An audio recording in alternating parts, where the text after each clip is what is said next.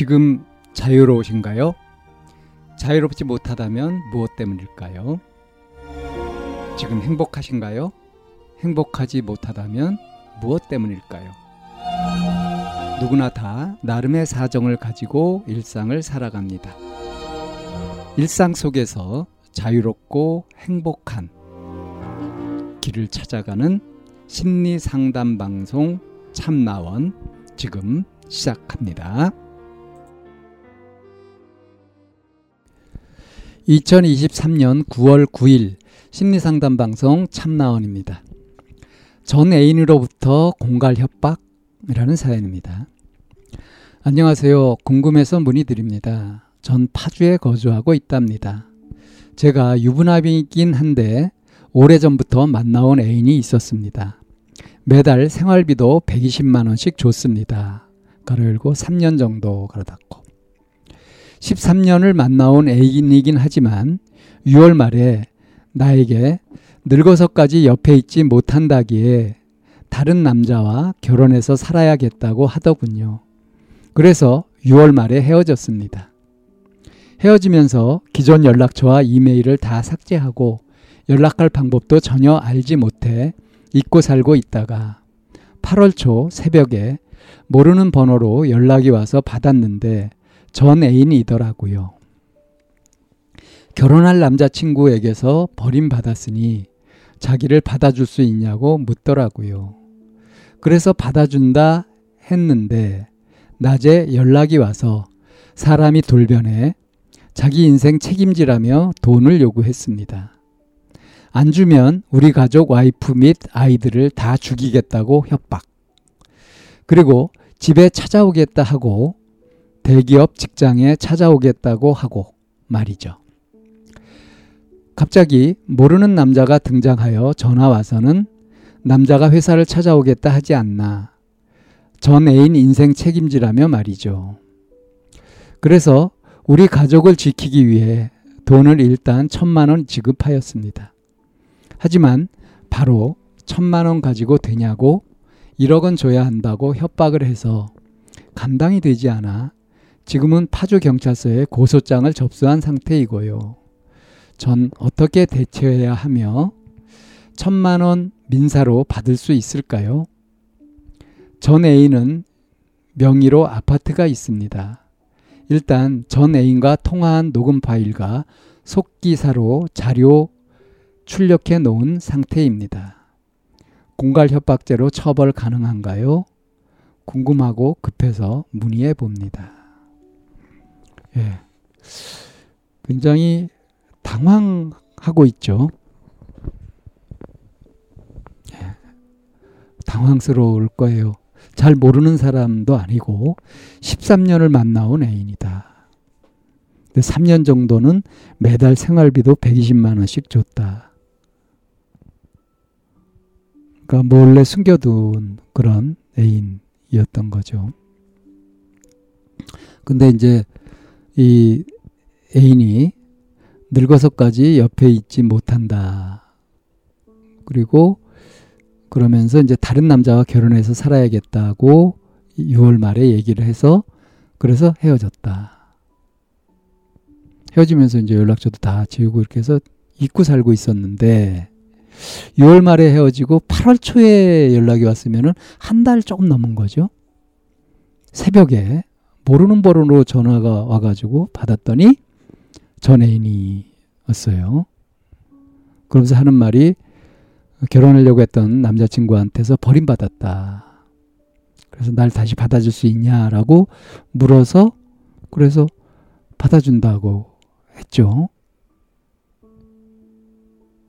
이제 윤리적으로는 비난받을 만 하지만 13년을 만나왔었던 애인이고요.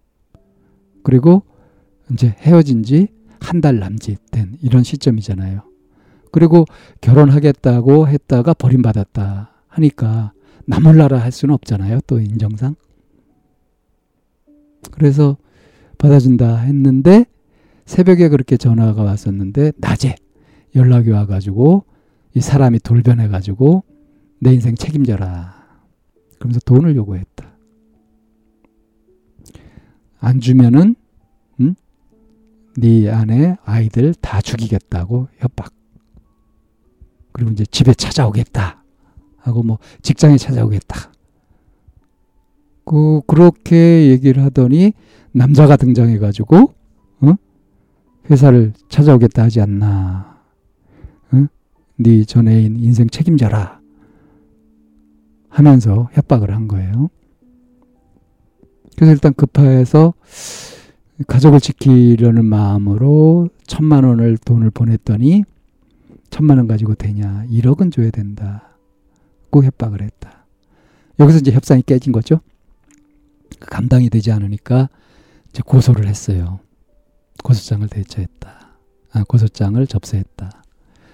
그래서 이제 이 통화했던 것 녹음 파일 가지고 있고 이제 자료 속기사로 자료 출력해서 이제 녹음 파일에서 그 녹음 푸른 거 이제 자료를 출력해 놓은 상태고 이 공갈 협박죄로 처벌 가능하냐? 저는 처벌 가능하죠. 이건 법을 잘 몰라도 상식적으로 그렇지 않습니까? 근데 이제 실제로 이 사연자가 여기서 걱정하는 부분은 어떤 걸까요? 어, 사연자가 일체의 타격이나 충격 같은 거, 상처 같은 거 입지 않고 이 일을 무사히 처리할 수 있을까요? 불가능할 겁니다.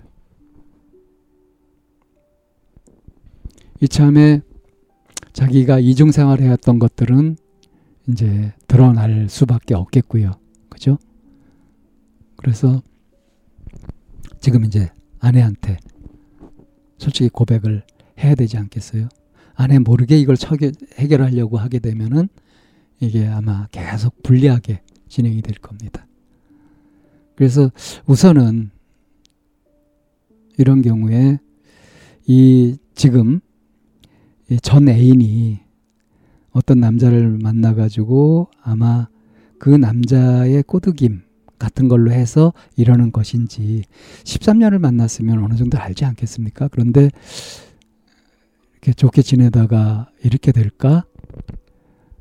저기 한미천 잡으려고 남자하고 공모해가지고 이렇게 하는 거 아닐까 이런 이제 의심이 드는데요. 아무튼 이제 그쪽 사정은 그쪽 사정이라고 하더라도 이런 일로 해가지고 관계는 확실하게 끊어지는 거죠. 근데 확실히 관계가 확실하게 끊어지는데 비용이 드는 거예요. 이제 그 비용이 물질적인 비용이 아니라 지금 천만 원 가지고 어떻게 하려고 했는데 그거 가지고 안 됐잖아요. 그죠? 그래가지고 이게 이렇게 돼서는 안 되겠다 해서 고소하게 된 건 잘한 겁니다. 그렇 대신 이제 자기도 잃어버릴 걸 각오해야 돼요. 아내한테 얘기를 했을 때 아내가 받을 충격. 이런 부분들, 그걸 감수할 수밖에 없죠. 그리고 그것에 대해서 책임을 질 필요가 있죠. 그러니까 단단히 매를 막을, 맞을 각오를 하고요. 그리고 앞으로 뭐 삶을 아내한테 속지 않은 마음으로 살겠다든가 그런 내적인 결심 같은 것들이 필요해 보입니다. 그렇게 해서 않은 기분으로 아내한테 않은 그런 태도로 그렇게 평생을 살겠다.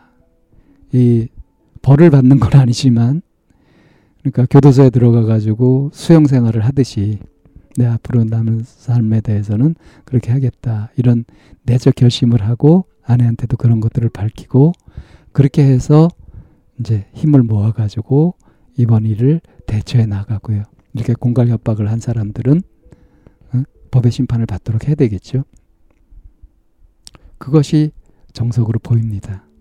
궁금하고 급해서 문의해 봅니다라고 했는데 이거를 기점으로 해가지고 내 인생의 전환점으로 삼아서 그래서 이중생활도 청산하고 마음이 좀 떳떳해지는 삶 쪽으로 그렇게 전환을 하게 되면 이게 전화위복이 될 수 있지 않을까 싶은 생각이 듭니다.